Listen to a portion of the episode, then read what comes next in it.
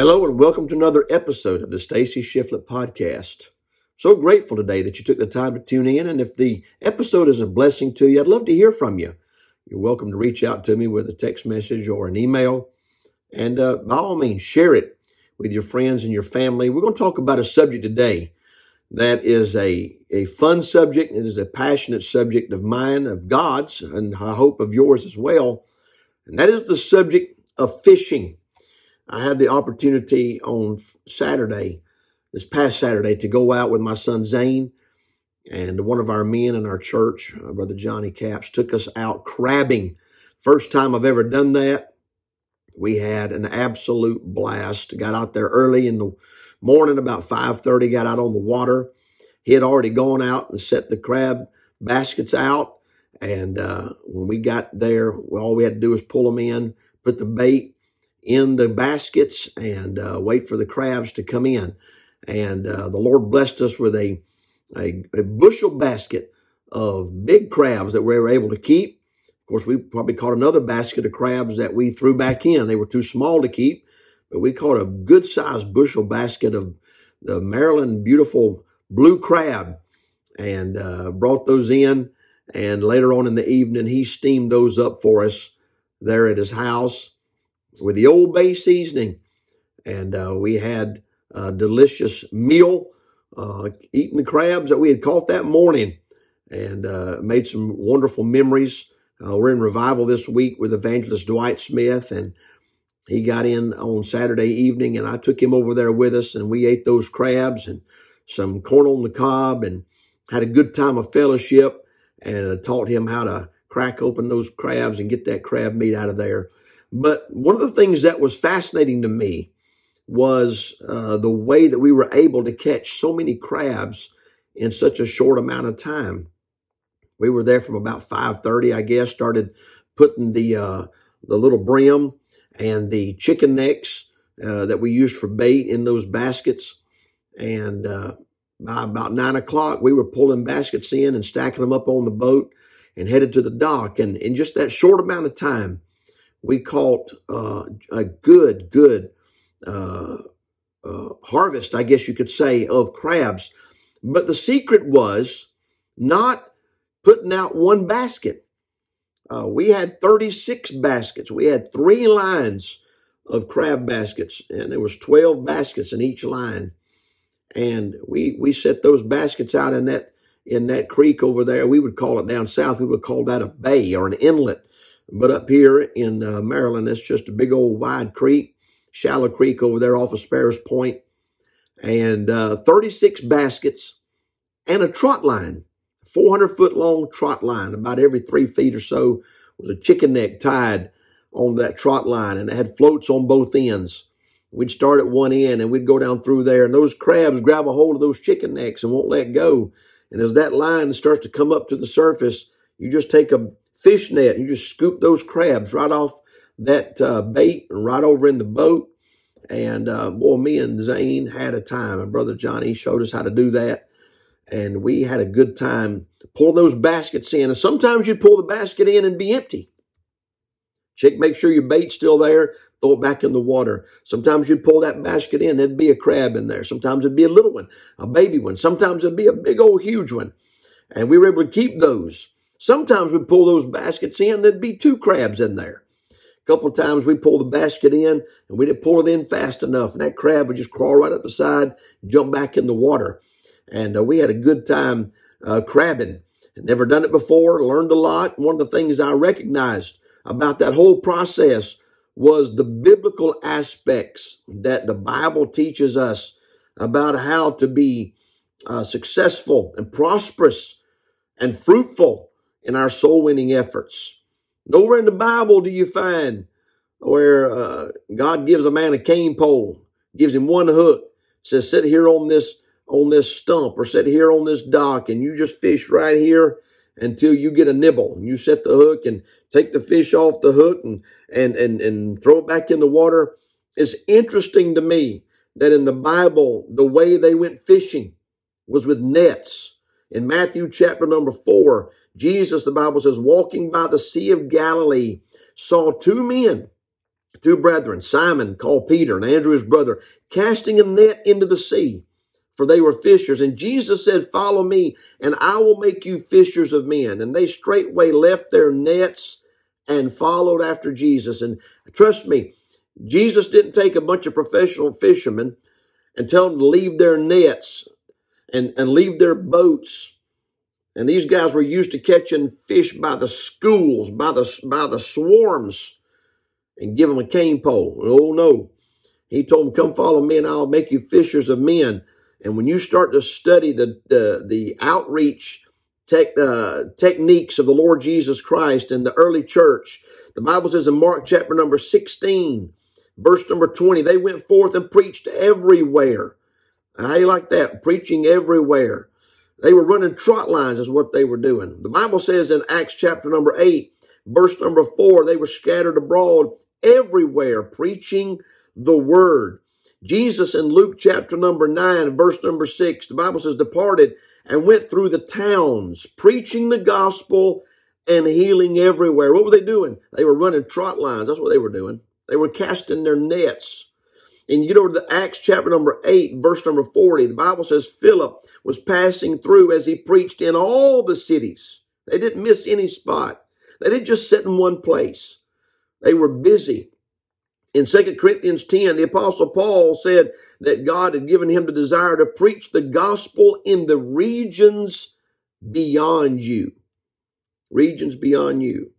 In fact, when you read Acts chapter number 1, you get very clearly the Great Commission where Jesus says, You shall be witnesses unto me after you receive power. You shall be witnesses unto me both. Here we go, both in Jerusalem, Judea, Samaria, and the uttermost parts of the earth. Don't, don't just take a cane pole. And I don't care if you're just a layman in the church. I don't care if you're a new convert. I don't care if you're a pastor. God don't give us cane poles. God ain't in the cane pole business. All right. He's in the net business. He's in the trot line business. All right. We went fishing Saturday with 36 crab baskets on a 400 foot trot line. And it's no miracle. It's no, there's no great accomplishment that we were able to catch a, a bushel basket of crabs because we had diversified our approach to the, the fishing uh, agenda and, and, and what I'm seeing today is I'm seeing a lot of Christians that are complaining, preacher, I don't ever see anybody saved. I've been saved for five years. I've been saved 10 years. I hadn't led anybody to the Lord. Well, it might be because you're using a cane pole. What is your, what is your uh, method of evangelism? Is it leaving a tract in the bathroom at the restaurant? Is it, is it giving your gospel tract to the woman at the shopping at the shopping center when you check out your groceries is is the your only form of evangelism leaving a track on the table and giving it to that waitress. And i'm not saying god can't use that. God obviously has used it and many people no doubt have been saved. But let's just be honest. That's a pretty that's a pretty narrow scope of evangelism if your only outreach is leaving a gospel track somewhere while somebody's working when they're busy they're right in the middle of something. They take that thing, lay it to the side. We actually have a lady in our church who's got an amazing testimony. Sister Leah uh, got got uh, found out about our church. Somebody gave her an invitation to our Christmas play back this past December. We did the Christmas play on uh, white as snow, and we made some little flyers, and people were giving them out. And somebody gave them to the lady down at the, uh, uh, I think it was the Bath and Body Works. And the employee looked at it and was in the process of throwing it in the trash when Sister Leah said, Hey, I, I want that. And she grabbed it, looked at it, and came to church. And uh, she's been here ever since. And uh, God's using her in a great way. Uh, and I'm not saying that God can't use those those outreach uh, opportunities. All I'm saying is, if that's the only way, if that's the only way that you're evangelizing is leaving a track here and there, you might be you might be disappointed in the fact that you're not seeing a great harvest of souls. Here's what here's what the apostle Paul said. Well, let, me, let me give you this verse. Here's what Paul said in 2 Corinthians chapter number 9 and verse number 6. He that soweth sparingly shall reap also sparingly. And he which soweth bountifully shall reap also bountifully. You know, so uh, the, the biblical principles, whether it be fishing, using nets, or whether it be the analogy that is used many times in the scripture of that of sowing seed. The principle is very clear. The more seed you sow, the more uh, of a harvest you will reap. And we find that uh, in the parable of the sower in Matthew chapter 13, where the Bible says a sower went forth to sow. And when he sowed, some seeds fell by the wayside. The fowls came and devoured them up. And then in chapter 13, verse number 5, the Bible says he sowed and some seed fell upon stony places where they had not much earth. And, and the Bible says, for forthwith they sprung up because they had no deepness of earth. And when the sun was up, they were scorched, and because they had no root, they withered away. And some fell among thorns, and the thorns sprang up and choked them. But other seed, the Bible says in verse 8, fell on the good ground and brought forth fruit, some a hundredfold, some sixtyfold, and some thirtyfold. So we get the picture here of the sower with a bag of seed or a big, huge basket of seed, reaching his hand down and getting handfuls of seed and casting seed and throwing seed everywhere he went.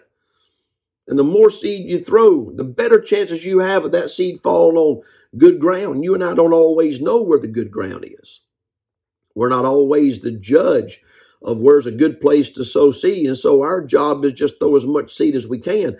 We put those crab baskets out in that, in that uh, shallow creek there. And the tide was, uh, was, was up when we did that. And the tide began to go out throughout the course of the morning. And after a while, we were only in about three feet deep of water, and you could see the grass. And uh, and the, the circumstances were changing. Sun was coming up. It was getting hot.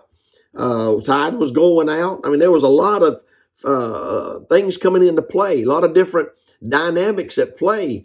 But we were able to catch a bushel full of crabs because we had so many baskets out. And we would start at one end and um, we were pulling those baskets in. I was watching Zane. He had a good time on his knees on that boat, leaning over. And as we took that trolling motor and pulled up to those big old floats, those uh, big old floats that were there on the water, Zane had grabbed that thing and he began to reel that that uh, rope in and and look in that basket. And boy, some days, sometimes it'd be pay dirt. There's a crab right there. Dump it in the basket and turn that basket upside down and dump that crab or those crabs, as it was in some cases, into those baskets of bushel baskets and make sure the bait's still there, make sure there's uh, plenty of bait there and throw that basket back out in the water. And we just start at one end of that line and we would go down through there. And then we would go to the other line of, of, of baskets. And we, we just kept going up and down those three lines with 12 baskets in each one. And boy, sometimes you pull it in to be empty. Sometimes you pull it in and there'd be two in there. And, and all I'm saying is this, a lot of times you get discouraged soul winning. Maybe you need to think outside the box. Maybe you need to um, broaden your scope. Here at Calvary Baptist Church, we have multiple soul winning outreaches. We go out on Wednesday, take all of our teens out on Wednesday, load a bus, and go out on Wednesday evening before church, and and and go knock doors and pass out tracts, and and then we go again on Saturday and give folks an opportunity to go out on Saturday. We got a group of ladies that go out on Tuesday and go out and go soul winning. They meet here at the church and they go out. Some of our elder ladies, elderly ladies go out.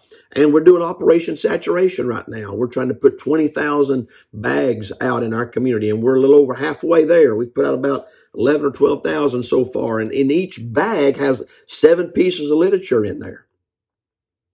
And it, and on that literature, one of them, those pieces of literature, it's got a QR code.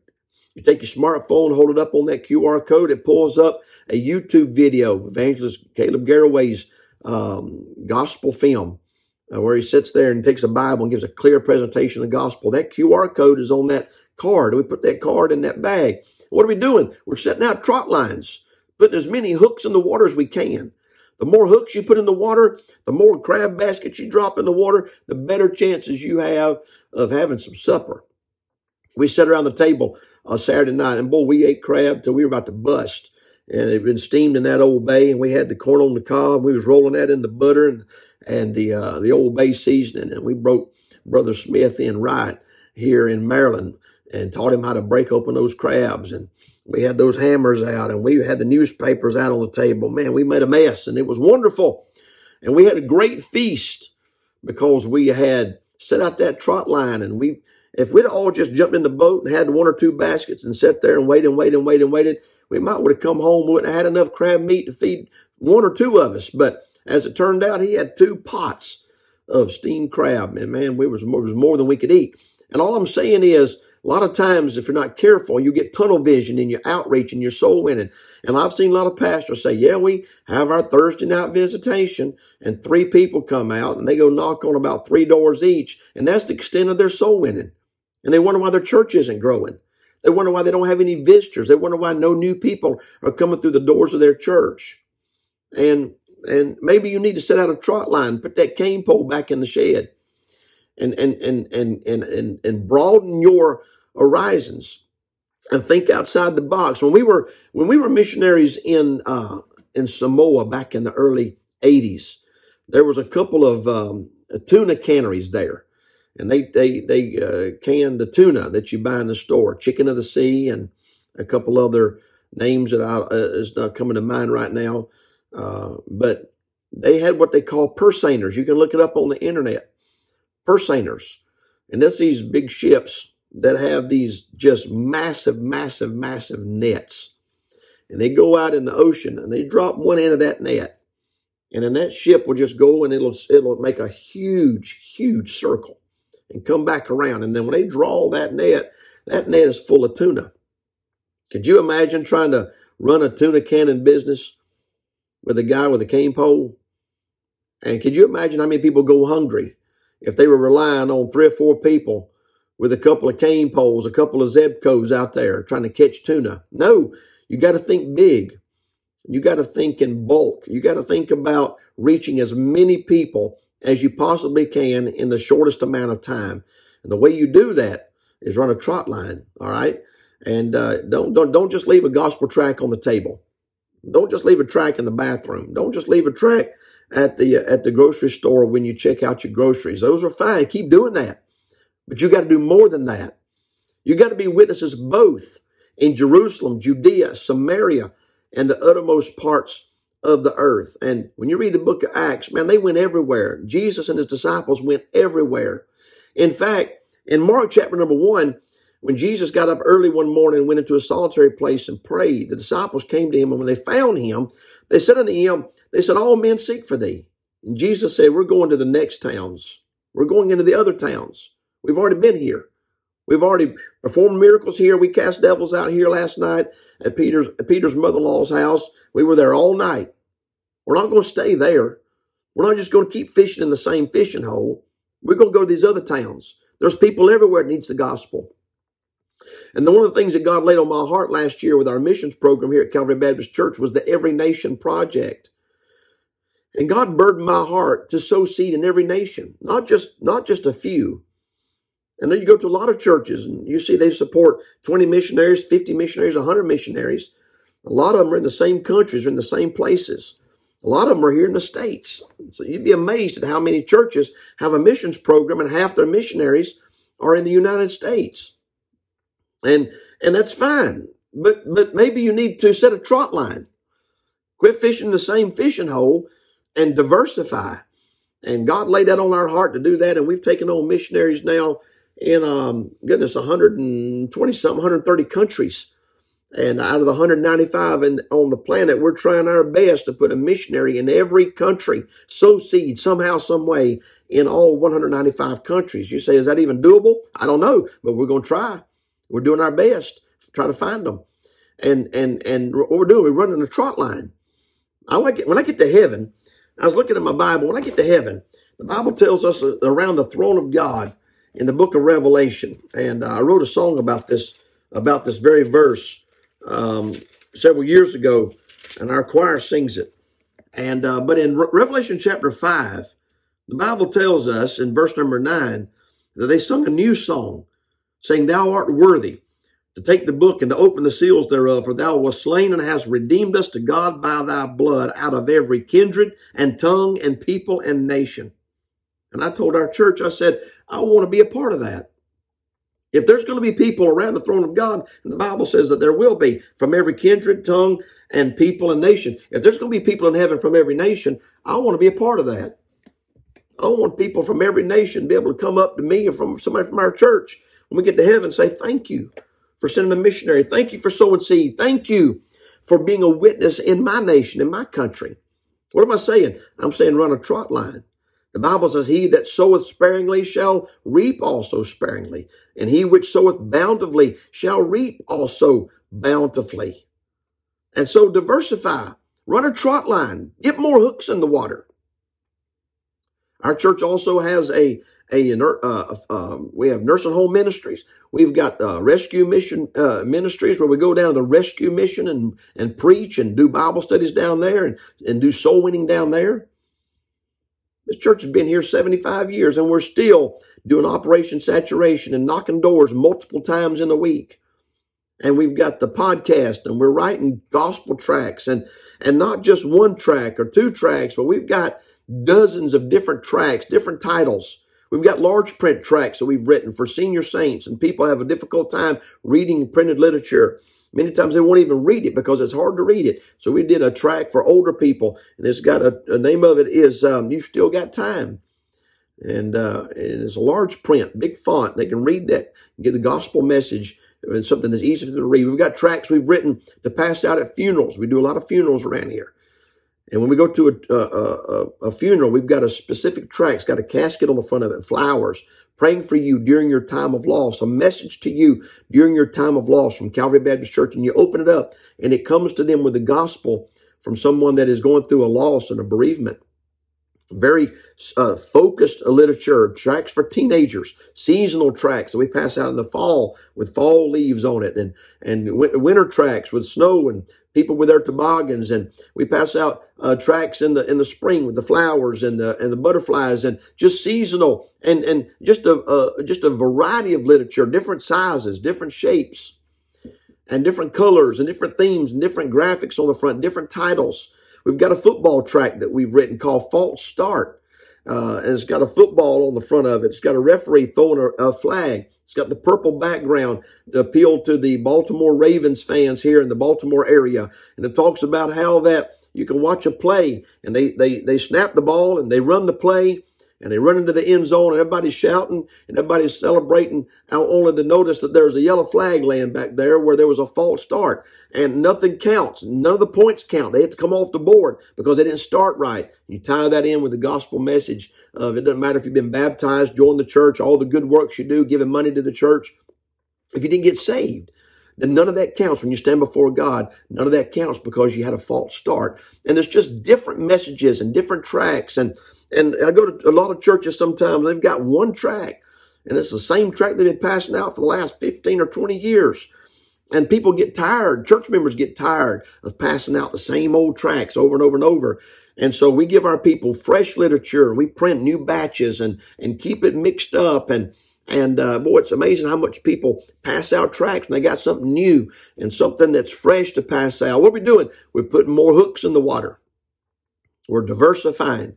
And one of the most popular tracks that's ever been passed out in America probably was that Jack Chick track on This Was Your Life, black track that uh, probably, they don't tell how many thousands and thousands of people have been saved from that track, but it's been translated into multiple languages.